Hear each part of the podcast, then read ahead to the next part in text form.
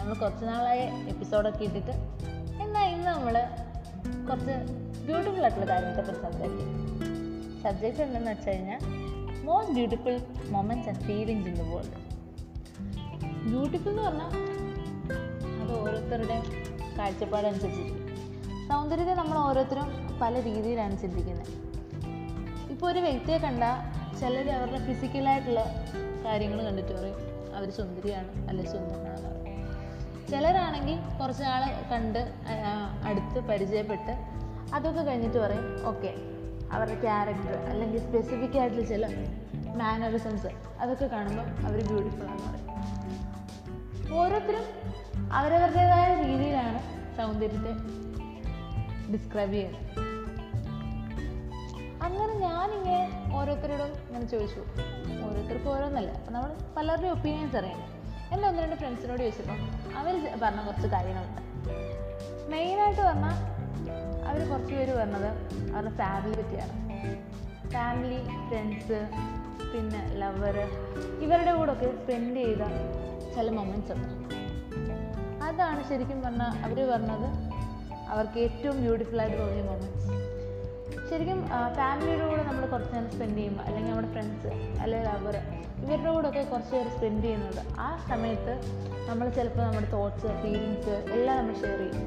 പിന്നെ അവരോട് കൂടെ വഴക്കുണ്ടാക്കി കുറച്ച് നാൾ കഴിയുമ്പോഴായിരിക്കും എന്താ പറയുക നമ്മൾ അതിന്റെയൊക്കെ ആ ഒരു അരിമ മനസ്സിലാകുന്നത് അത്തരത്തിലുള്ള ചില മൊമെന്റ്സിനെ പറ്റി കുറേ പേര് ഇങ്ങനെ പറഞ്ഞു.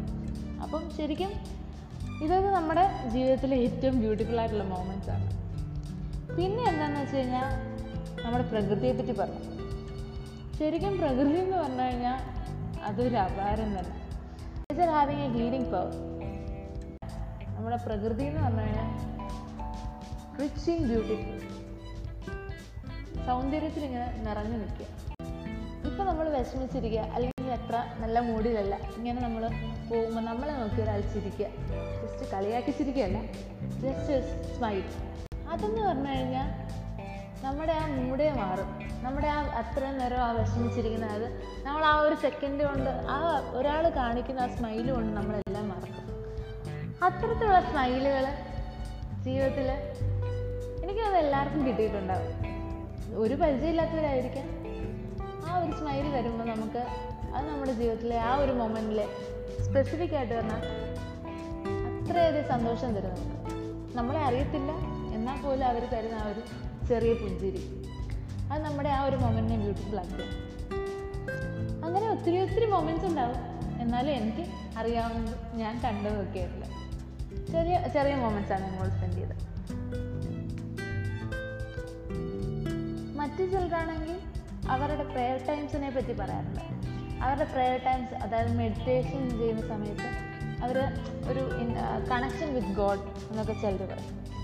ആ ഒരു ടൈം അവർക്ക് വളരെയധികം സന്തോഷം നൽകുന്നതായിട്ട് പറയും. അങ്ങനെ ഓരോരുത്തർക്കും ഓരോ തരത്തിലാണ് സന്തോഷം. ഓരോ മൊമെന്റ്സ് ആയാലും ഓരോ തിങ്സ് ആയാലും.